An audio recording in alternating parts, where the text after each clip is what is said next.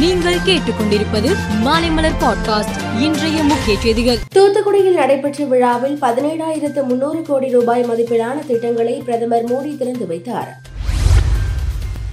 கடலூர் மாவட்டம் வீராணம் ஏரியிலிருந்து சென்னைக்கு குடிநீர் அனுப்புவது நிறுத்தப்பட்டுள்ளது. ஏரியின் கொள்ளளவு ஆயிரத்து நானூற்று அறுபத்தி ஐந்து மில்லியன் கன அடி நீரிலிருந்து இரண்டு மில்லியன் கன அடியாக குறைந்து உள்ள நிலையில் இந்த நடவடிக்கை மேற்கொள்ளப்பட்டுள்ளது. சென்னை ராஜீவ்காந்தி அரசு பொது மருத்துவமனையில் சிகிச்சை பெற்று வந்த சாந்தன் இன்று காலை சிகிச்சை பலனின்றி உயிரிழந்தார். இலங்கை செல்ல அவருக்கு மத்திய அரசு அனுமதி அளித்திருந்த நிலையில் சிகிச்சை பலனின்றி உயிரிழந்து உள்ளார். தமிழகத்தில் இரண்டு நாட்கள் சுற்றுப்பயணம் மேற்கொண்டு உள்ள பிரதமர் மோடி நேற்று மதுரை மீனாட்சி அம்மன் கோவிலில் சாமி தரிசனம் செய்தார்.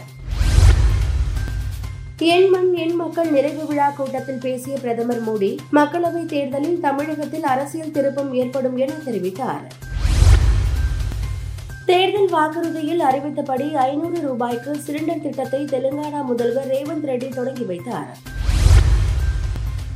மேற்கு ஆப்பிரிக்க நாடான மாலையில் ஆற்று பாலத்திலிருந்து பேருந்து கவிழ்ந்த விபத்தில் முப்பத்தோரு பேர் பரிதாபமாக உயிரிழந்தனர். பாகிஸ்தானில் புதிய அரசு ஆட்சி அமைக்க இருக்கும் நிலையில் காபந்து பிரதமர் அலுவலக பணிகள் அனைத்தையும் நிறுத்தியுள்ளார்.